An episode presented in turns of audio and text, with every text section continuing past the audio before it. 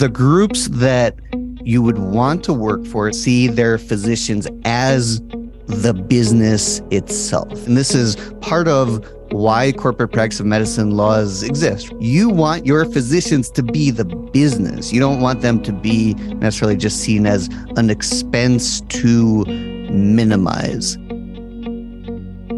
That is the voice of today's guest, Dr. Leon Adelman. And you are listening to the Stimulus Podcast. Hello, my friends, and welcome back to the show. And if you're new to Stimulus, you've come to the right place. It's great to have you.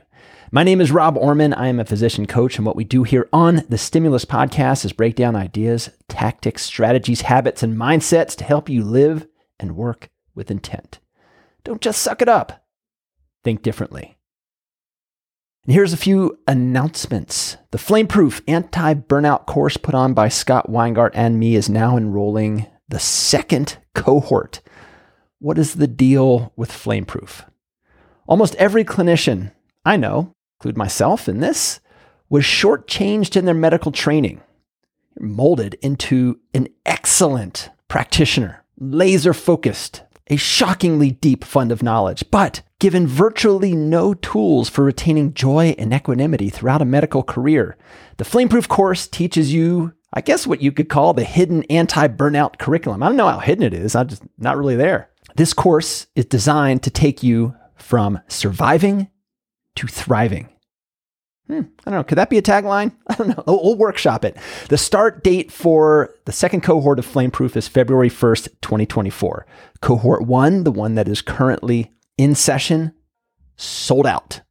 If you want to take a look at what Flameproof is all about, I will have a link to it in the show notes so that you can do so. And a little teaser here, a little teaser. May 1st through 3rd, 2024, we're going to have a three day live event in Bend, Oregon. Mark your calendars. Save those dates. You're going to want to be there. More coming soon. Enough said. To the matter at hand. Today's show private equity and venture capital in medicine. The same people who invest in Uber and the UFC and the container store are buried up to their elbows in healthcare. And how's that going? How's it going? How's that impact you? We're going to get into it. We're also going to touch on physician unions, the lawsuits that are flying fast and furious in this venture capital private equity sphere, some potential dirty ish deeds. And we'll also ask could private equity be a good thing? All that and more from our guest, who you heard in the cold open, Dr. Leon Adelman. Leon is an emergency physician and the co founder of Ivy Clinicians, which is a software company that simplifies the emergency medicine job search. And doubling down on transparency, Ivy Clinicians was a sponsor to this show I think like a year ago or half a year ago, but that is not why Leon is here. I asked Leon to come on the show because he is an expert in this area. He is the purveyor of the emergency medicine workforce newsletter, as well as being the chair of the emergency workforce section of the American College of Emergency Physicians. Leon is a man about town. Let's just stop his bio there. Whole bunch of more stuff in the show notes if you want to read all about Leon. But let's get into this. Private equity in medicine. Is it the devil? Is it something worse? Is it not as bad as we think? Here we go. My friends, we are going seedy. We're going underbelly. It's not our usual MO, but I, I think Leon, the bold soul, is not afraid to go there. Leon, so great to have you. Yeah, Rob, it's a really fantastic honor to be here. And I think underbelly is a nice transition because I've been listening to your podcast and learning from your podcast since 2009 when I was an intern. And the first podcast I remember was when you taught me to double glove when treating, when doing a manual disimpaction for constipation. So there's your underbelly. It's double glove and triple lube. That's the sequence.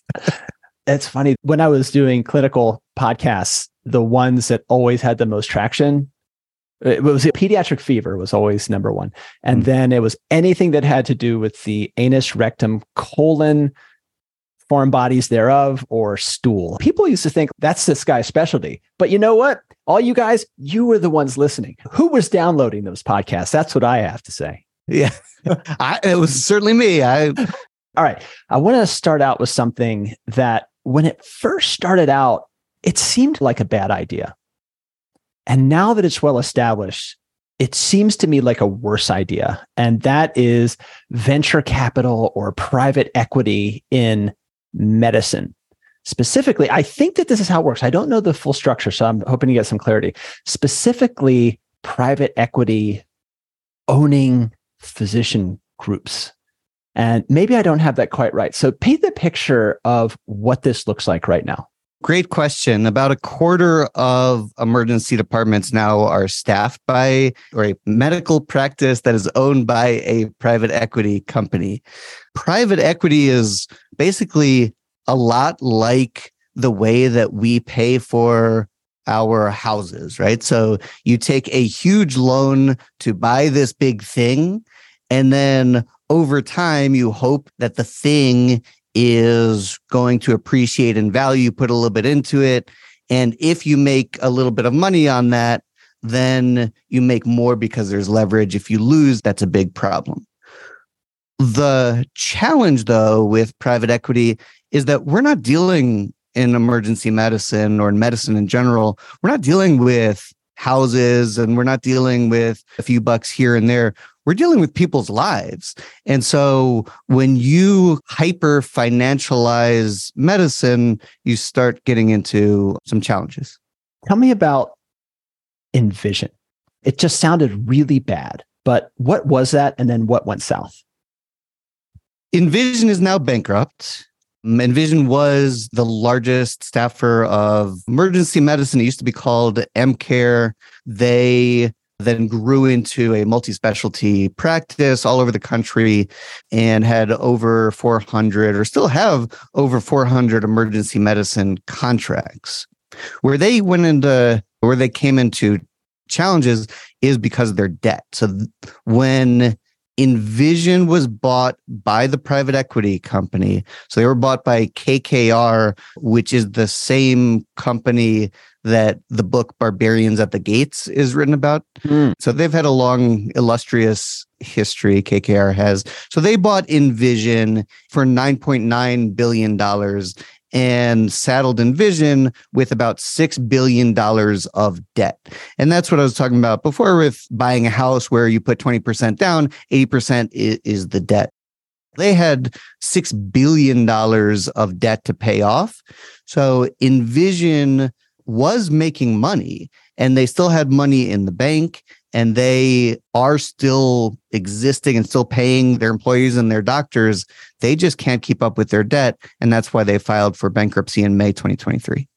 And then what happens with those clinicians and the groups and the hospitals? Do they all of a sudden become unstaffed? Or is it just, hey, it's business usual? We declared for bankruptcy so that we can get rid of our debt, but eh, you know what? You guys are still going to keep working.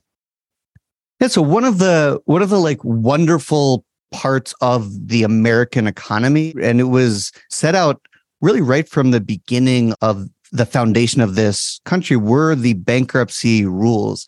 And bankruptcy allows for companies like this to continue being an entity. And so what Envision is doing is essentially going through a managed restructuring. So what does that look like? It looks like the doctors at the Envision sites are still getting paid. The care that was being delivered in April 2023 is still being delivered in July 2023. But Envision now is no longer owned by KKR. They KKR had to give up its ownership stake in Envision during this bankruptcy process. And basically the bank, their banks that loaned them money now are the owners of Envision. Those bankers to the bank essentially they're not in the business of delivering healthcare, right? So they don't want to be in this business. They want just if the bank repossessed your house, they want to to sell off this asset that they now have that they never really wanted to have. So, who are the buyers, right? Who are the next owners of these Envision contracts? Part of what Envision set up was a joint venture with HCA Healthcare. So HCA is the biggest private hospital system in the country. They are very profitable. What HCA has chosen to do is to buy out Envision's stake in that joint venture. They now own 90% of that. It's they haven't officially announced that they run it yet, but there is an entity called Valesco, and that entity basically owns Envision contracts at HCA sites. So then there are all of the other Envision contracts, and we don't know yet. It is not public and it's not clear that the decision has been made who the buyers of those contracts will be. And there's recently been a big lawsuit surrounding this. What is that about and how is that playing out? Yeah, so this is a really big deal in emergency medicine and medicine generally. So, the biggest change in the practice of medicine, the business of medicine over the last 10 years is the entry of private equity companies buying medical practices. And it's not just emergency medicine, it's dermatology, it's ophthalmology. They're now getting into ortho and cardiology. This is an across the board change in the business of physician practices. There's a problem, though. There's a legal problem with this whole structure, which is 38 states out of the 50, 51, if you count DC, that have corporate practice of medicine laws that essentially say a company like Envision that is not a doctor, it's not run by doctors, cannot practice medicine in that state. So a corporation cannot be the practicer of medicine. For example, in California, that's defined very clearly in the law that ownership of the practice is part of the definition of practicing medicine. So doing things like hiring and firing and setting up clinical guidelines for pulmonary embolism guidelines for that emergency department that have an envision name on it. It's pretty clear in the law that would fall into the basket of corporate practice of medicine. AAEM, the American Academy of Emergency Medicine, they set up a they have a physician group that staffs a few ERs. Well, Envision took over one of their contracts, which then gave AAEM and AAEM's physician group standing, so the ability to sue for damages. And that's exactly what AAEM did. They sued in the state of California. They sued, sued Envision and their corporate entity, KKR, the, the owners of Envision, for illegal corporate practice of medicine. Is that lawsuit still going on or is it has it concluded? Yeah, good questions. It's like you said, murky. You started the conversation with murky. This is murky. So Envision filed in federal court saying that they are protected from AAM's lawsuit by their bankruptcy proceedings. AAEM responded with, You're not protected because we're not filing for monetary damages. We are filing to create a principle in law to better define the corporate practice of medicine. And so, since this is a non financial uh, lawsuit, your financial protections through bankruptcy should not stop you from being sued. That's still in litigation in federal court. And for listeners, the history on this, I can remember back in the mid 90s when I was a resident and the American Academy of Emergency Medicine, this was their big fight is against corporate medicine or contract management groups that I think they wrote a book or put out a book. Robert McNamara, I think he was the head of it, wrote The Rape of Emergency Medicine. And it is exactly what this is. And so it sounds like this situation where they had this window that, oh, here is our chance. And now we can basically say, you should actually not even be able to exist. You're exactly right that AAEM has been after this. They're they are a very focused entity and focused on the corporate practice of medicine and keeping physician practices in physician hands. We'll see if this is their big break. All right. So back in the day, back in the halcyon days when there was just corporate medicine or the I, contract management, you would call it, you mentioned EmCare and Envision. So these management groups that own a bunch of contracts. So you had these kind of these corporations. And then came this private equity buying them out. But is there a difference between what's going on with these groups when they're just the CMG or the contract management group versus once the private equity comes into play? For me, this is all very foggy. It certainly is foggy. I would honestly say that private equity in itself is no more or less good or bad than other corporate structures. The main differentiation is is your primary goal financial profit for shareholders, or is your primary goal the care of patients? And the reason for corporate practice of medicine laws in the first place was to protect this prioritization. So a physician takes an oath to put patients first, right? So there are financial transactions, but the priority for the physician is patient care. And, and we have a professional responsibility to those patients. If you change that to finances first, there are potentially interests that are not patient first. Okay, you're saying it in such a nice, healed way. But, so, you know, clinicians need to make money. There is a financial incentive for working, no doubt there is. Mm-hmm.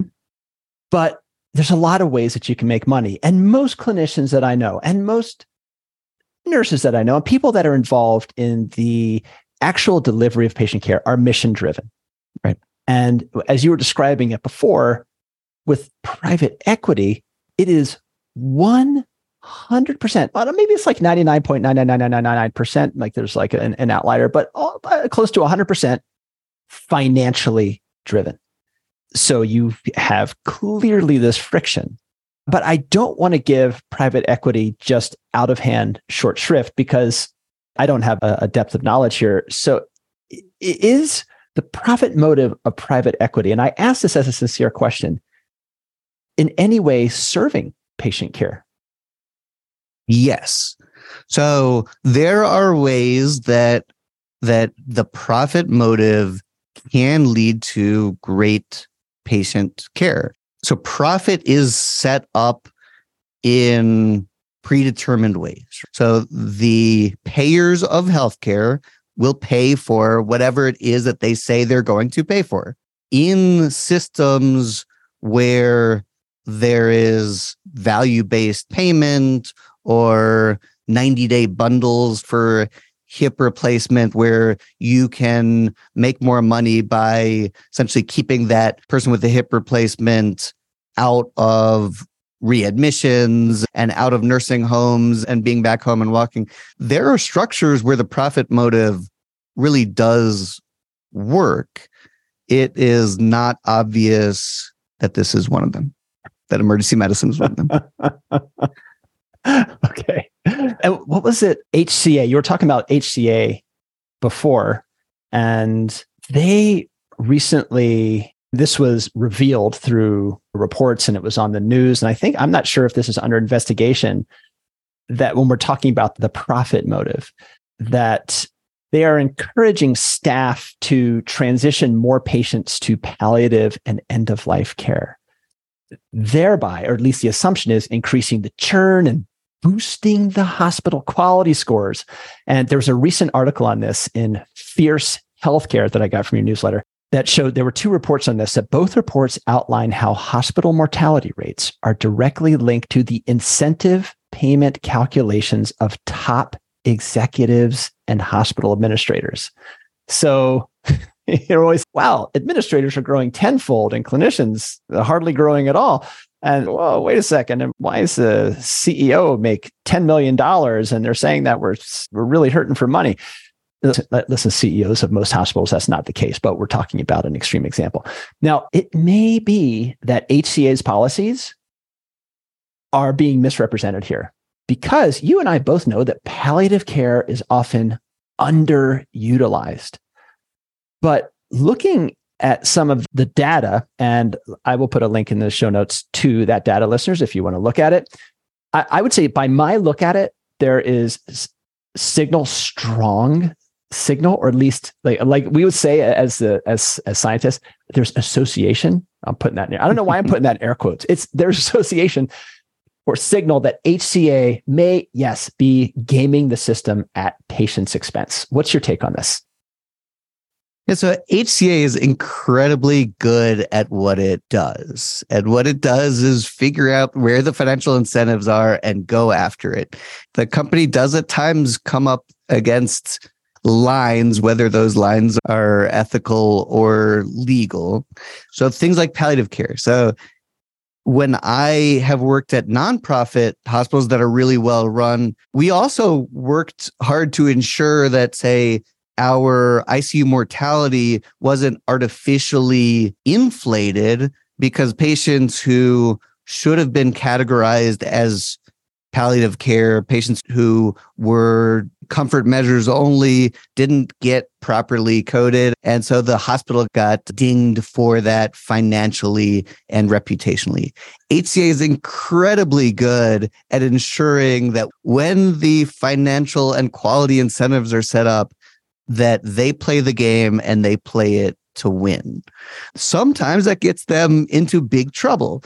So they were sued a few years ago for incentivizing admission. So basically telling ER doctors, if you're thinking about potentially sending somebody home versus admission, you should probably admit them to the hospital. You can't do that. That made it to 60 minutes and they were sued and they had to settle on that one. The current, another current controversy It was there were two whistleblowers in Asheville, North Carolina, who alleged that Team Health and HCA are encouraging them to call trauma activations with very liberal criteria, things like old person fell down trauma activation and the reason for that is a trauma activation gets you an extra thousand or two thousand dollars. Oh man, this happens everywhere. I have seen this. The dispersal of this practice is across the country. That really, this is a trauma activation. Oh yes, we are encouraged to do that. I'm not going to say where I've seen that happen, but it's a lot of places. It's a thing. It's a thing. I want to stay on private equity just a little longer here. I was talking with a friend yesterday, knew we were having this, so we were going to talk about private equity. And he said something really interesting. He said, now that there is so much private equity involved, I wonder if it will ever be possible to have universal healthcare or to have a single payer system. Now, some are certainly in favor of that, some are not in favor of that. But what's your take on that statement? And do you think it would be possible? Obviously, there's no way you could know this, but uh, you're well versed in all of this. possible for us to get to a single payer system, universal healthcare. This is quite possibly the only health policy joke I know. Might be the only health policy joke out there. so, so here's the health policy joke. So a professor of public policy and health policy dies and and goes to the pearly gates of heaven and peter's there guarding the the pearly gates and peter says You've done some amazing work, and thousands of people have gotten better care thanks to the things you have written and people you've inspired and students you've taught. We are going to let you ask God one question and he will answer it honestly. So he thinks, okay, one question for God. Okay. Peter, can you ask God whether there will be universal health insurance in the United States? So Peter trudges you know, past the gates, asks God, comes back a few minutes later and says, I have the answer for you. God told me from on high. He says, there will be universal health care in the United States, just not in my lifetime.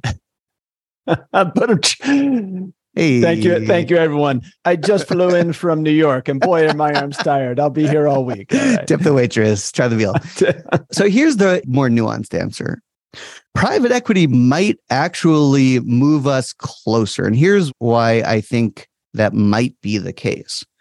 Private equity is not the only financial or corporate entity in healthcare. There is, is a trillion or trillions dollar business or sector of our economy, 20 plus percent of our economy. What is different about private equity is their leverage. Interest rates are going up, reimbursement is going down. If you are leveraged the way that private equity companies are leveraged, that might not work very well in an economy like we have now with high interest rates and, and low reimbursement for physician care.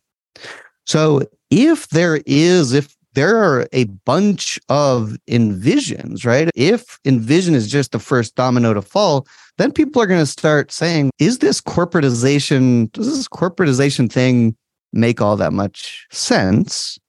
And that will lead to a, a bigger discussion of who should be running physician practices.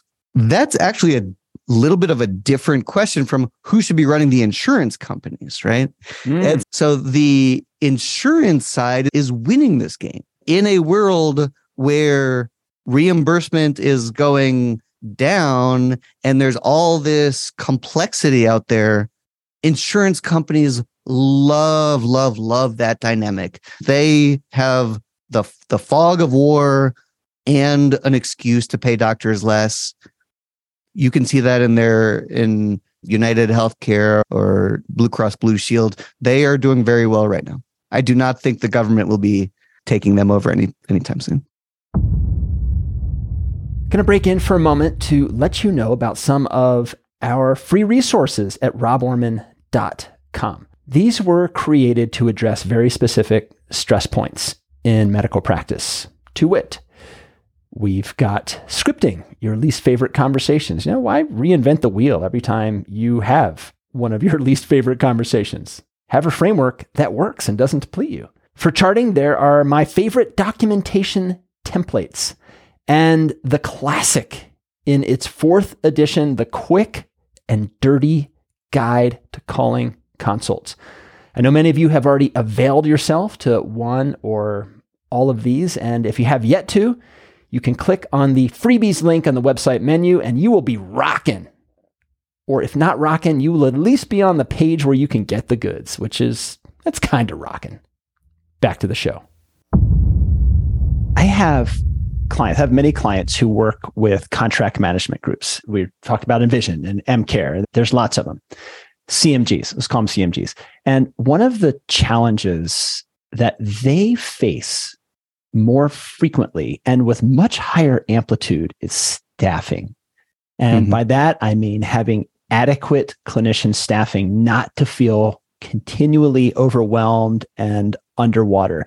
And a common refrain, this has become even more common since COVID, but a common refrain is they'll be working in a pretty big emergency department one where you think, wow, there'd probably be like three or four physicians working that. And there will be regularly one doc and multiple yep. APPs. Now, it's all in a spectrum, but everyone is just pinning it to the max. And the docs, APPs, and, and no one's feeling great about this. And then the docs go to admin. They say, hey, we need more coverage. And then admin says, oh, yeah, let me, let's just take a look at the data. You are on average seeing X patients per hour, which is right where you should be. So no extra staffing is needed. And the conversation's over. Whereas those who are in independent groups, and to a lesser extent, those who are employed by local hospitals, I think hospital employee is like mm. the middle ground, but they say, hey, we're getting crushed. We are getting crushed, or we're getting crushed at this time of day or you know we're feeling understaffed and we're unable to keep up on patients or documentation. We would like some extra staff or we'd like to be staffed differently. It is a much easier sell. It's never fully easy but it's easier i personally have been on both sides of this i've been in democratic medium sized groups with a lot of responsiveness and i've been in large groups and you're right different groups have different levels of responsiveness. The groups that you would want to work for see it, see their physicians as the business itself. And this is part of why corporate practice of medicine laws exist. You want your physicians to be the business. You don't want them to be necessarily just seen as an expense to minimize. And I think the best phrasing of this was when I worked at Wake Emergency Physicians in, in central North Carolina. So they have a core tenet that quality of shift is as important as quality of care. And the reason that they say that is because if you, if they treat their doctors well and the doctors have good shifts and are essentially ready for those shifts and taken care of, they will then provide that high level of care. And providing that high level of care will keep their contracts, but also keep those doctors with that group for a whole lifetime worth of, of being in that profession. In order to have those ethos, it is hard to get that when it's a profit first organization. I have never heard that term quality of shift. And that is so astute that really considering what is the experience of the clinician. And it does affect everything. It absolutely affects patient care. And one thing to ask the people when you're interviewing at a place is that quality of shift metric. Hmm. So, consolidation of medical care, consolidation of groups with the CMGs or the private equity or whatever, there's most certainly downsides of consolidation. You have fewer owners. And I uh, quote, quoting you, I don't know if this is quoting you, quoting someone else. In the history of the world, no one has ever washed a rental car. There's lower employee, clinician compensation. Decision making is further from the frontline clinician. And it turns you from an owner into being labor. It turns you from an owner into a renter. And you had mentioned plus sides of consolidation, right? So stronger negotiating terms with insurance companies, more efficient back office operations like billing and scheduling. How much actually the clinician sees on that? Mm, I don't know how much of an advantage that is to them. And you were also talking about better positioning to participate in value based care. Maybe you have this really efficient algorithm for pulmonary embolism or some such. What is your take on? So, there, I'm talking about the, the positives, talking about the negatives, the net on this consolidation. This is a net negative, or you know what? Maybe it's a wash, maybe it's a net positive. It is a complicated question, but what's not complicated is the effects that we're seeing from consolidation. Consolidation is happening, it's happening quickly. And almost every study of consolidation in healthcare has shown two things. One is prices to patients go up, and quality of care usually doesn't change all that much. And if it does change, it's slightly to the negative. Other effects on the physician side are that if consolidation gets to a point where it is strongly consolidated. So there, there are only a few employers in a certain market in for one profession. Pay for that profession goes down. There is strong evidence for that, which makes sense because you've lost your competitive choices. Emergency medicine is as consolidated as any profession in medicine. The AMA actually just came out with a report based on a 2022 survey that emergency medicine, emergency physicians had the lowest rate of being employed by physician owned groups of any specialty they they surveyed. Let's talk about the No Surprises Act. And by my understanding, this was designed to protect patients from unexpected medical bills, protect them. That is brilliant. But it seems to have become this horrible morass that I no longer understand. I don't even know what's going on. What is going on with this thing? So, a, a quick divergence surprises are overrated. So, actually, when there's one of the great studies out there compared people who knew the ending of movies to the uh, to folks who did not know the ending of movies and actually the folks who knew the ending of a movie with a plot twist enjoyed the movie more than the ones that did not. So surprises are are sometimes overrated. So in this case in the no surprises in the no surprises act you're exactly right. Emergency physicians were all in favor or not all emergency physicians were in favor, but vocal emergency physicians were in favor of this, including the American College of Emergency Physicians, AAEM. And the reason they were in favor was because we are not, we do not go into emergency medicine to bankrupt our patients. We are there to take care of our patients. We want to see anyone, anytime, and take good care of them with the resources that they have. So the No Surprises Act basically said instead of if you can't come to a negotiated agreement with an insurer in advance, so if you become out of network, instead of sending that bill, right? So the patient comes in, they get uh, laceration repaired, it costs 500 bucks. You, you don't have a, a deal with the insurer. What the groups used to do is say, we're charging $500, send it to the patient. You got a service? Pay us $500. And then the patient was like, I'm insured. I'm not getting this bill. And so they would then have all these phone calls and negotiations with their insurer and somebody would end up paying. Well, that's not how anybody would set up a rational system. So the No Surprise Act passed in 2020 and basically said instead of sending that bill to the patient, you have to go to arbitration. The physician practice puts one number in, the insurer puts another number in, and the arbitrator decides based on a bunch of criteria that are clearly set out in the law which one of those is closest to a fair number. So the physician says it's 500 for a lac repair. The insurer says it's $2 to, I will pay you $2 for a lac repair. And the arbiter says, based on all this stuff, yeah, 500 seems, seems fair. And the insurer has to pay $500. So that sounds wonderful. It's really great. Unfortunately, I'm going back to my like schoolhouse rock here in, in terms of like how the bill becomes a law. Oh, I'm just a bill sitting here on Capitol Hill. Uh, sorry, man. It, it just got to go out. there. so the bill isn't done when it's done. So Congress passes this bill. There's a bunch of stuff that it says, and then the Department of Health and Human Services has to create the regulations around it.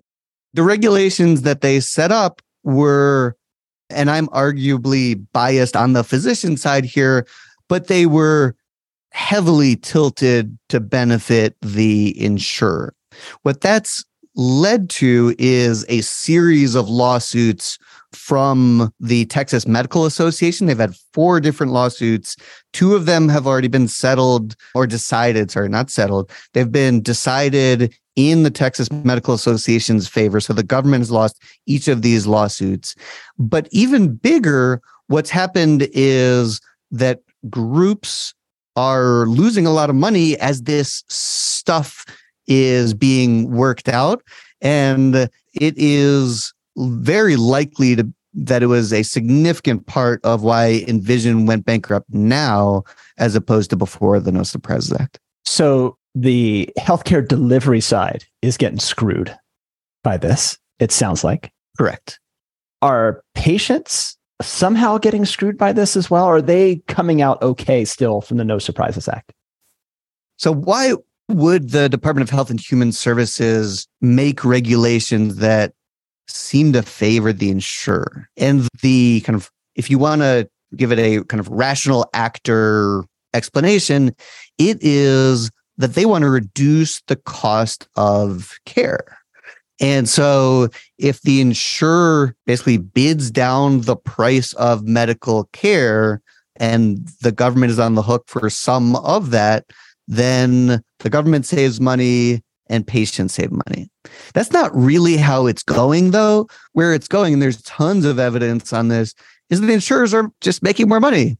So United Healthcare had a bonanza year. Blue Cross Blue Shield is doing very well. The insurers are doing well, and patients they're out of the middle. But I wouldn't say this is a win for patients. So there was some news that came out today that had to do with physicians unionizing. Physician unionization has always been a little bit confusing for me because when, when I was a baby doc, not the Haitian leader, but a young physician. so are you Papa Doc? Is that? I'm just, when I was a junior physician, when I was beginning my career, always gotten the message that docs can't unionize, docs can't go on strike, nurses can, but docs can't.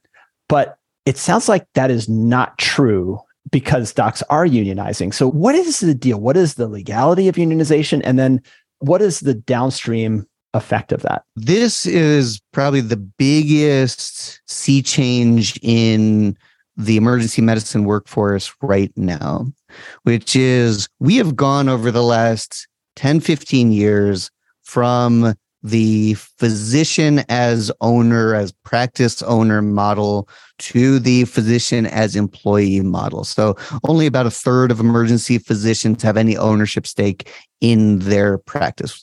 So that means that two thirds of emergency physicians are labor, right? If you are labor, how do you protect your interests? And there are really two, there are two ways to protect your interests. One is being willing to change jobs. And that's the tech answer to this. If you have friends who are developers or designers, they probably change jobs every two or three years. That's just average. If you work for Facebook, you expect to then work for Netflix and then work for Amazon and then work for the next one over. And that's just how it is. And they're all protecting their interests by doing that. Or sports, right? So this is obviously very common in, in professional sports. So then there's the other way to protect your interests is to unionize. And actually, sports do both. They're both unionized and have movement between teams. Why have physicians not unionized in the past? They were owners, they were managers, and they also felt a responsibility to their patients and said, we can't do the thing that union does if we don't come to a negotiation, negotiated agreement, which is to strike. What has changed recently is physician unions have realized that there are ways around both of those challenges. There was actually a ruling with the first emergency medicine attending group in Oregon, and this just happened earlier in, in 2023. The ruling was quite expansive. The National Labor Relations Board allowed every physician in that practice, and it was a practice that that is a hospital owned practice. Every physician was allowed to be part of that union, which meant that even those with kind of management titles were allowed to be part of the union. So that essentially opens a door for a physician group where there's always some level of management inside the group going on. Then there's this strike conundrum. And what's changed there is physicians have realized you don't have to go all the way to a strike in order to have leverage. If you are bargaining collectively with the hospital owners or with an employed, if you're employed by Team Health, which is the second group that unionized was employed by or is employed by by Team Health, if you're collectively negotiating with them, you have other points of leverage. One of the things that's been talked about is documentation leverage. So you as the physician decide how much revenue is going to come through the door based on things that you write down. If you don't write critical care time, is a patient getting harmed? No, no patient is harmed by you not doing critical care time. What physicians realized is there are steps before before a strike and they can negotiate as a group stronger than they can negotiate individually. Do you know how it usually plays out? Yeah. So in, in talking with some of the physicians in the Oregon group, they've actually found the hospital to be quite receptive so far in that the nurses were unionized before there's this sense there's this understanding on the hospital side of we have to take unions seriously that being said they haven't gotten some of the things that they were hoping to get since there's only been one emergency physician union until today, and now there's a second one. We haven't seen much of the if then part of this. So that's to be really to be determined. On the resident side, though, we have seen resident walkouts. So Elmhurst was the biggest one recently. So the residents at Elmhurst, and you'll remember Elmhurst was the hotspot for COVID. So 2020, March and April, Elmhurst got crushed. There was no evidence on what to do with COVID. There was no evidence on how to best protect yourself because this was a totally novel virus. These residents were literally putting their life on the line every time they walked through the door. Turned out that those residents were getting paid less than residents in the same hospital system who worked at hospitals with better payer mix. And so these residents unionized and they and their demand was back pay and a raise and basically rules that protect them in the future. And initially the health system, and I'm pretty sure it was Mount Sinai, the health system initially didn't didn't give them what they were looking for. And so they went on strike. Residents have more flexibility because there are attendings, at least in theory, behind them who could do the job. Uh, that must have been very interesting to see those attendings trying to do all those resident jobs. But it didn't last long. The the hospital came right back and negotiated with them, and, and they got much better terms. What, by your measure, does the emergency medicine job market look like right now? Surprisingly strong. And what I mean by that is this is a little bit of the it is darkest before the dawn phenomenon. What has happened in the last two years? Everybody in this country knows that emergency medicine is under incredible strain, that emergency physicians are burnt out, that's a really hard job, that we're doing wait, waiting room medicine, boarding, psychiatric patients here, there, and everywhere. It is a hard job. Compensation's going down. We're dying of COVID. What has gone along with that is an attrition rate that actually was higher than anticipated based on recent research from the 2010. So the attrition rate in emergency medicine was more like five to six percent of emergency physicians leaving every year. The previous estimates were more like three percent, and then the numbers post COVID are more like seven, eight percent, with numbers even higher for older doctors and concerningly female emergency physicians. So, with that number of physicians leaving over the last several years and patients coming back, so volumes now are a little bit, actually a little bit higher than they were in 2019. So, they're back basically on, on track. The demand for our services is a little bit up. The number of doctors there to provide those services, despite the increase in residents coming out, is actually decreasing because of this high rate of attrition. What that's led to is a supply demand mismatch in very specific ways. One is rural. So, emergency medicine has been on, or organized emergency medicine has been on this push really since the the founding of the specialty to push out non-emergency physicians from emergency departments. We were going to staff all of the ERs and we have succeeded. So year over year, the number of family doctors, the number of ex surgeons, the number of ex internists who are in emergency medicine has gone down. Well, a lot of rural sites were being staffed by those family doctors. Emergency physicians tend to live in cities by dramatic numbers. And what that's left rural emergency medicine with is a significant undersupply of emergency physicians, which means that if you want to make a lot of money working in rural America, you can do that. That's also led to a revitalization of, of locums. So the locums market in emergency medicine is booming and numbers keep, keep going up. Our pay over the last five years has been until last year had been going down. I would be surprised with with what we're seeing on the attrition side if the if pay doesn't go up this year compared to last 2023 compared to 2022. Leon, what a treat to have you on the show. I'll tell you, pretty much everything we talked about, I was coming in fresh, coming in with nothing. And now I feel, I, I feel like I've gone to school. Thank you so much. It's really been a, a pleasure, Rob. This has been a fantastic conversation. And honestly, despite the murkiness of the business of emergency medicine, I've never been more optimistic about the profession. I truly believe that it is darkest before the dawn, and we're about to see the dawn of emergency medicine. And that is it for today.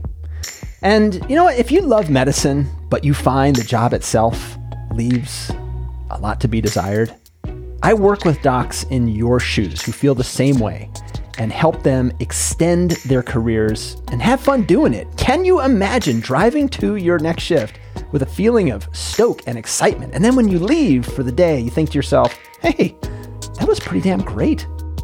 We can help get you there. And you can reach out to me at roborman.com.